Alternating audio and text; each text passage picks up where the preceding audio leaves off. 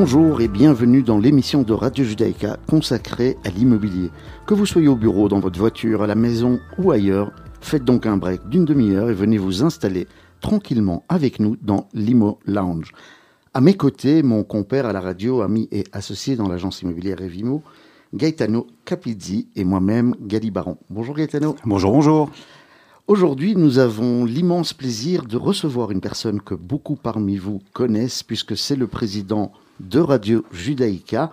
Mais si nous le recevons aujourd'hui dans l'émission, c'est pour parler de son activité immobilière et plus particulièrement de promotion de biens neufs au travers de sa société Emma Prod. Nous rappelons que si certaines auditrices ou certains auditeurs s'y connaissent dans ce domaine de l'immobilier, d'autres n'auront peut-être que quelques notions, voire pas du tout. Notre émission tentera d'apporter des réponses aux uns et de satisfaire la curiosité des autres. L'important étant de passer un bon moment ensemble dans l'Imo Lounge, l'émission que vous pouvez retrouver toutes les semaines, le mardi à 17h30 sur le 90.2, aussi sur le site de la radio, sur l'application de Radio Judaïka et en podcast, notamment sur notre chaîne Spotify Imo Lounge. Pour faciliter la compréhension pour les auditeurs, comme d'habitude, nous allons vous voyer notre invité, même si nous avons l'habitude de le tutoyer. Bonjour Stéphane Benaïm. Bonjour Gali, bonjour Gaetano. Bonjour Stéphane. La forme? Ah super, super. Malgré le temps. Parfait. Est-ce que vous pouvez peut-être en- juste en quelques mots nous dire un petit peu parler de, de- de vous brièvement et puis on... Au niveau, au niveau professionnel alors. Oui, bah, ce ce que vous souhaitez. Bah, donc euh, je, je fais de l'immobilier depuis euh, un peu plus de 22 ans. Euh, je me suis reconverti dans l'immobilier après une première carrière dans le prêt-à-porter. Et euh, au début, j'ai démarré comme, euh, comme marchand de biens en Belgique et en France. Et euh, au fur et à mesure, je me suis rendu compte qu'il y avait plus d'intérêt euh, pour développer un, un volume plus important de se lancer dans la promotion immobilière. Et donc, je me suis lancé dans la promotion immobilière euh, en Belgique euh, en 2007. Donc, ça fait déjà 15 ans.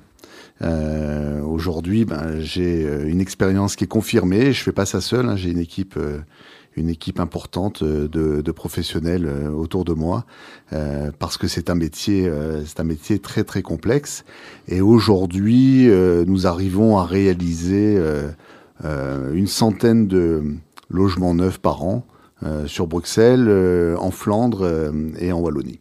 Magnifique. Magnifique. Et on connaît votre sérieux indépendamment de la radio, d'où votre présence ici aujourd'hui. Ben, euh, en tout cas, bienvenue Stéphane. On est très heureux en tout cas de vous recevoir. On va commencer euh, par une question, euh, je pense qu'une question qui est importante. Qu'est-ce qu'un promoteur?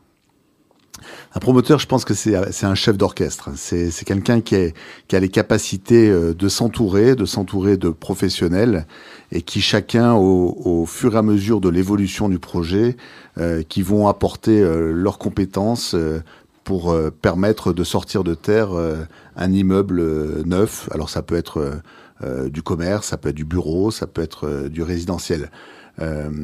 Nous, en tant que promoteurs, on a l'habitude de démarrer un projet par accompagné d'un avocat. C'est très Ah oui. surprenant. Mais aujourd'hui, on est dans un cadre juridique qui est très très restrictif, qui est très très encadré, hein, très euh, très complet. Et donc, euh, c'est l'avocat qui nous permet euh, d'avoir une bonne lisibilité. euh, d'un projet, d'une faisabilité qu'on va pouvoir imaginer. Alors, la faisabilité, c'est c'est le premier coup de crayon Mhm. de l'architecte. hein, c'est la deuxième personne qui va intervenir. Et ensuite, on va regarder si économiquement euh, ça fonctionne, si ça, oui, si ça tourne, et euh, de façon à présenter le projet euh, à nos partenaires financiers, à nos banques, euh, parce que sans banque, on ne peut pas mener à bien le, à bien le projet. Et Donc- ensuite, euh, ensuite, il y a également d'autres types de techniciens qui, qui viennent, euh, euh, qui viennent euh, partager euh, leur expérience. Alors des ingénieurs euh, stabilité, des ingénieurs acoustiques, des ingénieurs en performance énergétique, Voilà, de façon à construire ensemble le projet et à l'imaginer et pour déposer un permis d'urbanisme, introduire un permis d'urbanisme auprès des autorités compétentes. Donc, si je comprends bien, euh, ça vous demande quand même déjà financièrement un investissement avant même de commencer un nouveau projet. Alors avant même de faire l'acquisition d'un nouveau Ah oui, projet, il y a effectivement euh, un investissement nécessaire, hein, donc euh, avec la participation d'un avocat, d'un architecte. Donc effectivement, euh, bah, chacun va passer des heures euh, sur l'étude du projet et nous également en interne, de façon à voir s'il y a un intérêt à poursuivre ou pas. On parlait de promoteur. Y a-t-il un- une différence, une distinction entre le mot promoteur et développeur? Alors en général, chez un promoteur immobilier, il y a des développeurs euh, en interne, hein, souvent. Euh, mais parfois, on peut s'adresser à des développeurs externes. Et le développeur, en fait, bah, c'est un métier, euh, il, intervient jusqu'à ce que euh, des équipes techniques commencent euh, la construction. Donc en général, euh, un développeur est quelqu'un qui pourrait revendre un projet avec un permis, par exemple et qui ne souhaitent pas aller plus loin. Parce que ça demande une capacité, enfin des capacités humaines importantes et des capacités financières également. Donc un promoteur pourrait être aussi un développeur. Alors nous, nous, nous en interne, on a nos propres développeurs et en général, euh, ça nous arrive de racheter des projets avec permis, euh, mais c'est quand même complexe parce que ça, ça, ça, ça demande une, réanal- une réanalyse complète Mhm, mhm. et souvent, ben, on subit les, les, les erreurs commises euh, Par euh, par d'autres. Donc on préfère tout faire en interne. Quels sont les risques Les d'un risques, promoteur les risques en, en promotion immobilière sont énormes. On ne les imagine pas. C'est c'est c'est c'est une succession de risques. Moi, j'ai souvent tendance à, à dire que malheureusement, la rémunération qu'on perçoit hein, au, au final, hein, la marge qu'on réalise en bout de course, euh, elle ne représente pas la réalité de, de tous les risques euh, que, qui se succèdent. Alors les, les risques, les, les risques, le premier risque, c'est un risque euh, administratif. C'est-à-dire que le, obtenir un permis d'urbanisme, c'est euh, c'est un chemin de croix, c'est c'est c'est kafkaïen, c'est c'est affolant. Euh, moi, j'ai certains permis, ça fait 10 ans, euh, je les ai toujours pas. Ah ouais, 10 ans Euh, quand même. Ça peut faire 10 ans. Euh, actuellement, on identifie qu'à Bruxelles, sur la région de Bruxelles-Capitale, un permis, c'est en moyenne 5 ans. C'est impayable, c'est anormal. Donc 5 ans, c'est entre le moment où on commence à y penser, enfin, au moment où on achète peut-être le, le, le terrain, où on, on analyse pour voir si on peut acheter ce terrain Non, non, c'est entre le moment. à partir de quel moment entre le premier dépôt de permis euh, aux, aux autorités et le, le, le premier coup de pioche. C'est-à-dire qu'il faut un permis purgé de tout recours pour pouvoir commencer son chantier. Alors on peut avoir un permis au bout d'un an.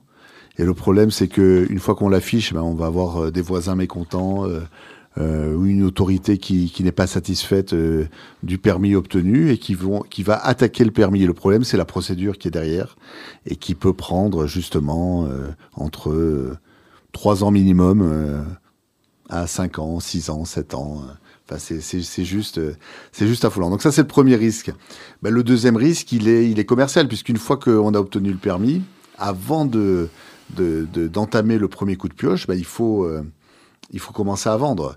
Et le problème, c'est qu'entre le, le jour où on a étudié le dossier et le jour euh, où on commence la commercialisation, ben, il peut se passer euh, Quelques années. quelques années, et puis, et puis il peut se passer beaucoup de choses. hein. Il peut se passer euh, des crises Covid, il peut se passer euh, des guerres, euh, il peut se passer euh, euh, des évolutions des taux d'intérêt. Qu'on euh, vit actuellement d'ailleurs. voilà, tout- c'est pour ça. C'est, et, et donc, euh, il n'y a pas de, moment idéal et c'est impossible à identifier euh, le moment idéal. Alors, nous, on est plutôt spécialisé dans le résidentiel. Euh, ce qui est important de, voir, de constater, c'est que ben, le résidentiel, a priori, devrait continuer à bien se porter, puisque après, parce que la démographie, elle est Il y a une en demande. croissance, et donc la demande, euh, elle ne va jamais cesser d'évoluer. Et, et, et pareil, quand on identifie un projet, ben, en, en général, on essaie d'identifier un projet par rapport à l'avenir qu'il peut y avoir. C'est sûr que si c'est un quartier en développement, ben, c'est mieux. Et s'il y a un risque que demain le quartier euh, devienne plus compliqué, ben, il vaut mieux éviter euh, de développer un projet à cet endroit. Et euh, j'ai une petite question, justement, où on parlait de guerre. Euh, J'imagine qu'il y a eu des ventes sur plan avant la guerre. Après la guerre, enfin, on est toujours, on est toujours dans cette guerre. euh, je veux dire, il y a eu des augmentations de matériaux. Comment se passe avec euh, cet, appartement qui a été vendu, par exemple, euh, à un certain prix, et aujourd'hui, malheureusement, avec l'augmentation des matériaux, il doit probablement avoir un problème au niveau du, je veux dire, de l'engagement par rapport au plan financier. Co- comment vous gérez ce genre de problème? Alors nous, il se trouve que par rapport à notre timing, on n'est pas concerné, on a de la chance là par rapport à ça. Mais si on, si jamais ben, on, a, on avait vendu euh, quelque chose en cours de construction et qu'on doit subir euh, une augmentation des coûts, ben vous, vous la subissez, euh, vous la subissez complètement. Comme des promoteurs subissent actuellement comme les promoteurs le, le, subissent actuellement. Voilà. après, en bout de course, après il faut bien, il faut bien comprendre que euh, ce qui n'est pas vendu, ben là vous pouvez revoir votre copie et éventuellement euh, augmenter les prix pour rattraper. Mais bon, il y a beaucoup de projets, beaucoup de promoteurs qui au final ben, ne réalisent pas la marge, euh, la marge attendue. Donc ça c'est, ça c'est une autre, une autre notion de risque. Alors après, pour poursuivre sur les risques, ben, il y a un risque technique, hein, c'est que c'est un métier euh, qui, mhm. qui, qui, suppose bah, que, que, le bâtiment tienne, qu'il soit étanche, euh, qu'il soit là pour de nombreuses années.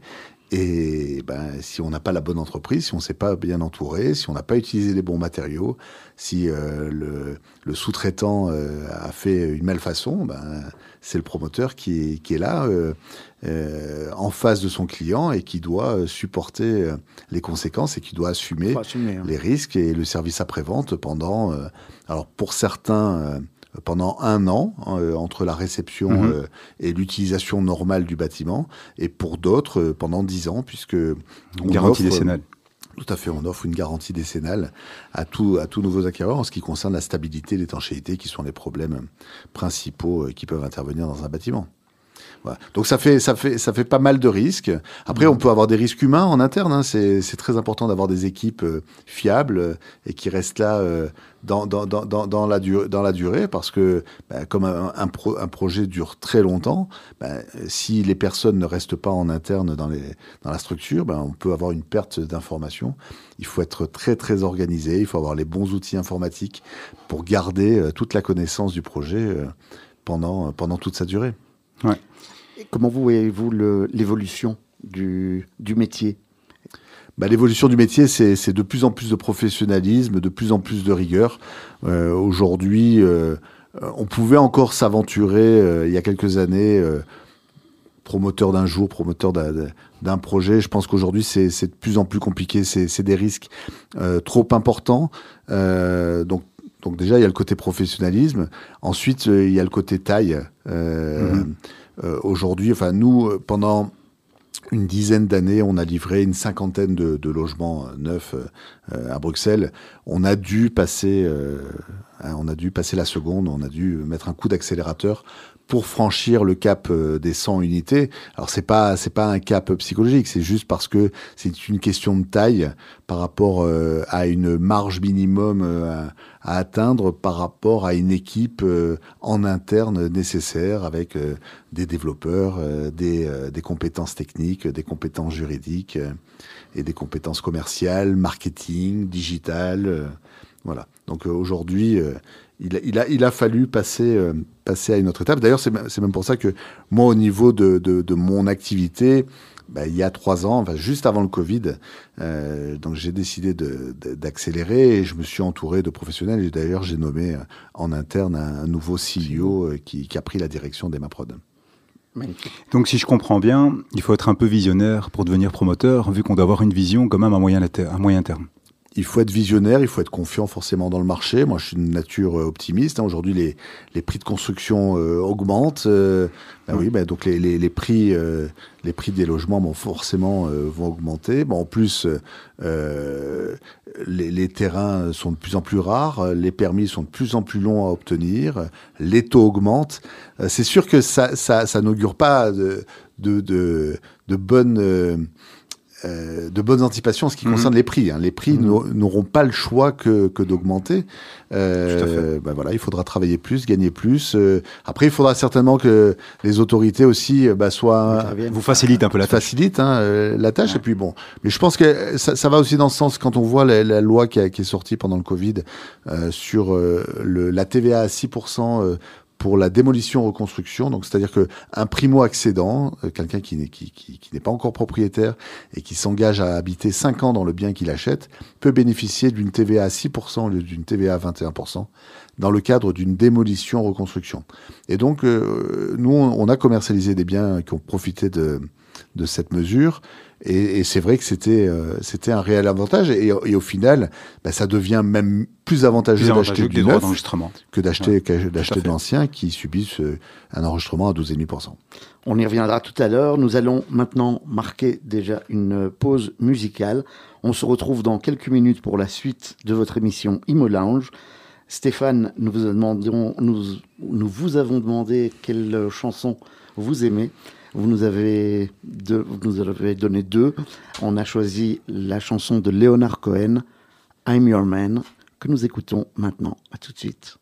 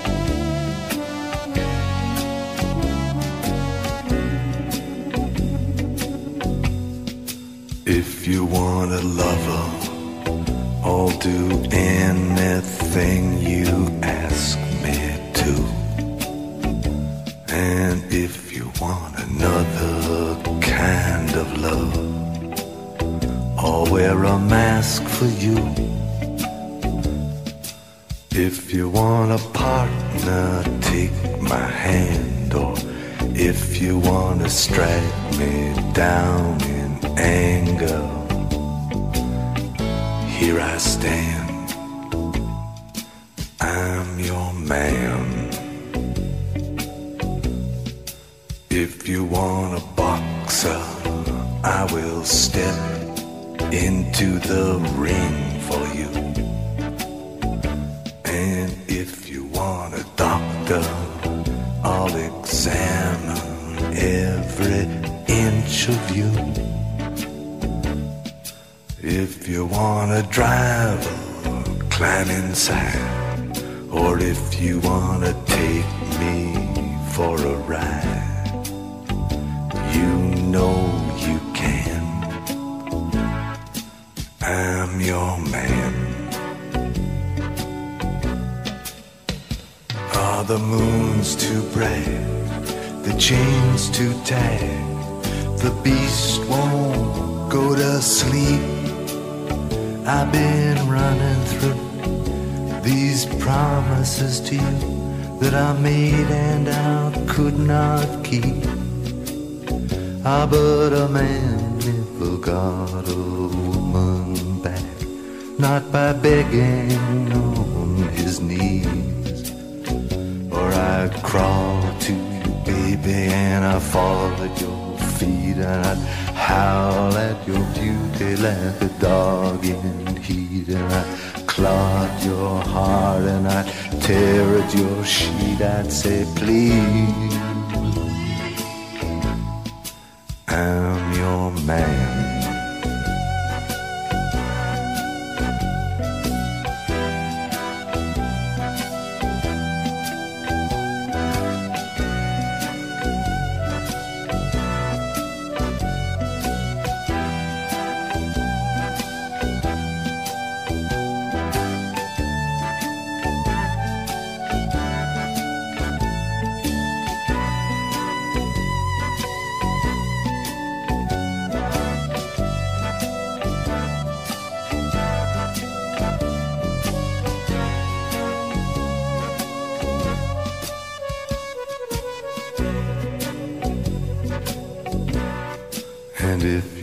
You got a sleeper moment on the road, I will steer for you. And if you wanna work the street alone, I'll disappear for you. If you want a father for your child, or only wanna walk with me a while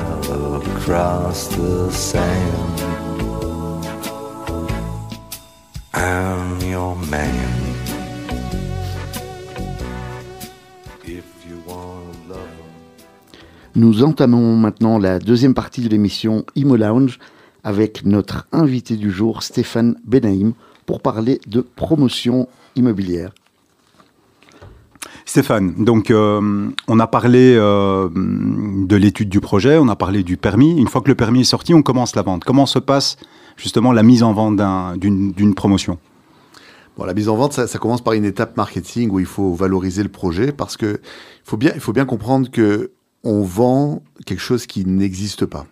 Et donc, il faut arriver à donner confiance euh, à nos acquéreurs. Alors déjà, effectivement, en travaillant une belle image, une belle mhm. identité du produit, en lui expliquant bah, ce qu'on va lui livrer. Donc là, il y a un cahier des charges, euh, en lui présentant euh, les plans du bien qu'il a la possibilité d'acquérir. Et évidemment, passer à l'essentiel, le, le coût. Euh, voilà. Donc une fois que on a réussi à convaincre un acquéreur, donc nous en général on travaille avec euh, des agences immobilières hein, qui sont spécialisées sur la vente, euh, la, vente du neuf.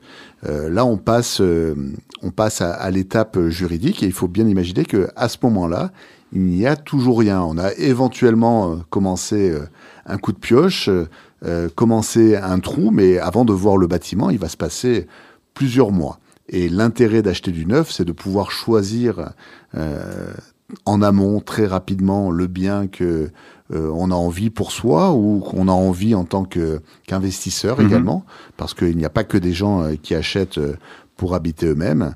Et et à, à, ce moment, à ce moment-là, bah on va se lancer dans un compromis de vente et dans, dans, tout un cheminement qui va nous mener à la livraison, à la livraison de l'appartement.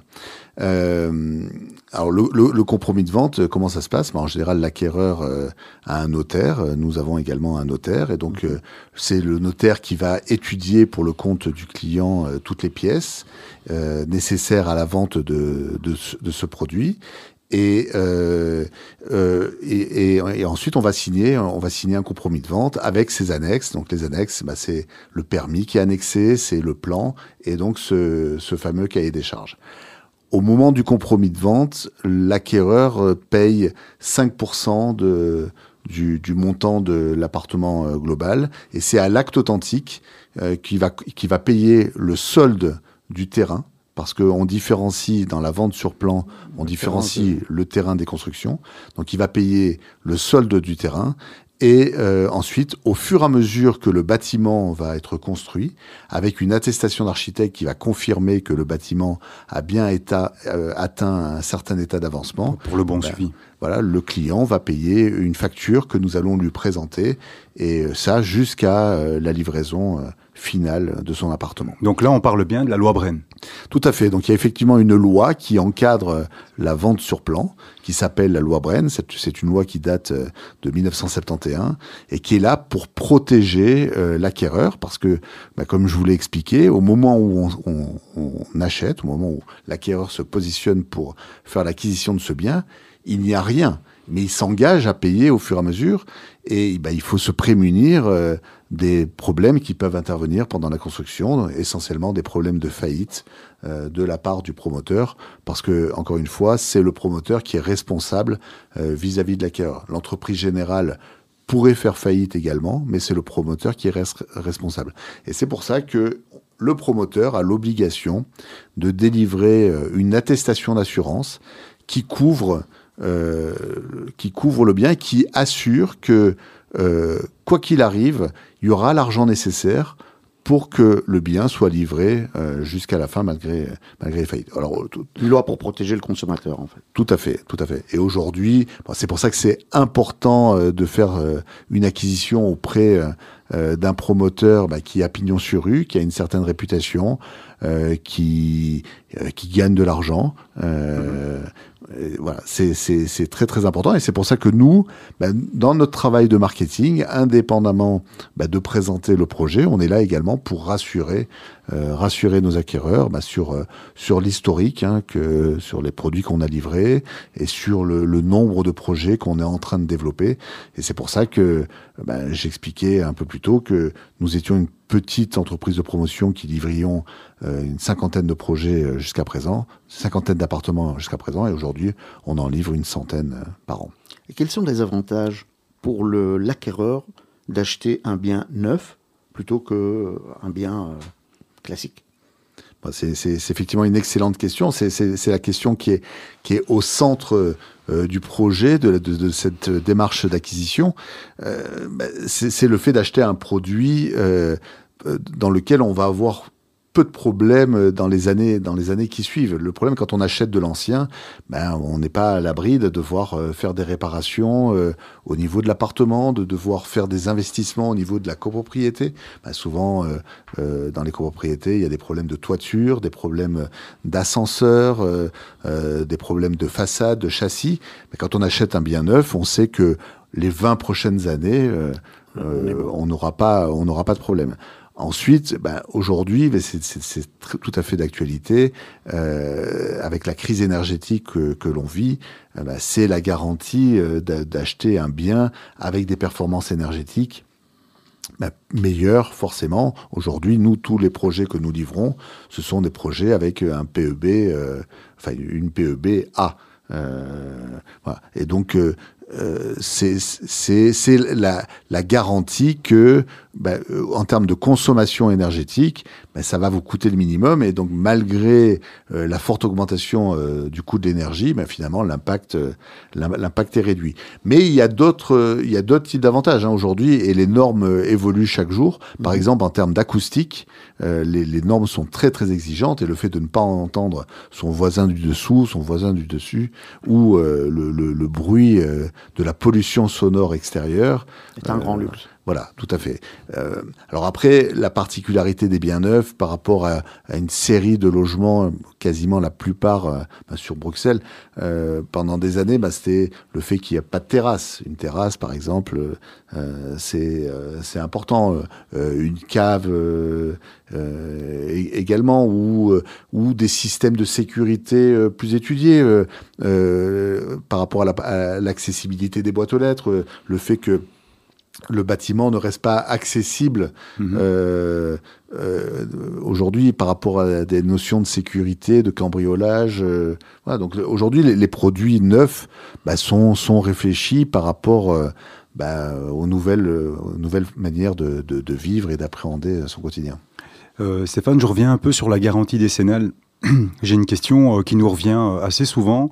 Dans le cas où le promoteur, euh, imaginons le promoteur fasse faillite, est-ce que le propriétaire continue à bénéficier de cette garantie décennale? Le, propriétaire à quel moment, pardon? Il est propriétaire. Il a signé. Il a un problème après 4 ans. Entre-temps, le promoteur fait faillite. Est-ce qu'il bénéficie encore de cette garantie décennale? Tout à fait. Alors effectivement, euh, la, garantie décennale, c'est la copropriété qui en, qui en mhm. bénéficie parce qu'en général, les problèmes qui interviennent euh, liés à la garantie décennale sont liés soit à la stabilité, soit à l'étanchéité. En général, s'il y a un problème de stabilité dans l'immeuble, je ne suis pas le seul à le vivre. Donc c'est la copropriété et la copropriété est plus forte pour pouvoir agir. Elle a plus mhm. l'habitude que le, simple occupant, euh, euh, simple propriétaire dans, euh, de son appartement. Et donc la copropriété, elle, va se retourner vers le promoteur. Et aujourd'hui, il y a également, et ça c'est devenu une obligation récente, le promoteur doit avoir une garantie décennale par l'intermédiaire d'une compagnie d'assurance. Et donc cette compagnie, cette attestation d'assurance fait partie du pack qui est livré, qui est mmh. transmis euh, à la copropriété et qui, elle, euh, va automatiquement s'adresser à la compagnie d'assurance euh, pour faire intervenir la pour faire intervenir la décennale. Il est déjà pratiquement l'heure de. Enfin, c'est pratiquement l'heure de. Le, le, le, le, temps le temps passe vite en votre compagnie. le temps passe très très vite. Alors, on va vous remercier, Stéphane Benaïm, d'avoir passé ce moment avec les auditeurs de, de Radio Judaïka. Mais vous allez revenir. Avec plaisir. Merci à vous, chères auditrices et auditeurs, de nous avoir rejoints dans l'Imo Lounge. Si cette émission vous a plu, parlez-en autour de vous. Nous vous rappelons que vous pouvez nous réécouter en podcast, notamment sur notre chaîne Spotify Imo Lounge ou lors d'une rediffusion de l'émission, notamment le mercredi à 11h du matin. Merci Gaetano d'avoir été à mes côtés. Merci Stéphane. Merci. Merci encore Stéphane. On se retrouve la semaine prochaine et d'ici là, portez-vous bien.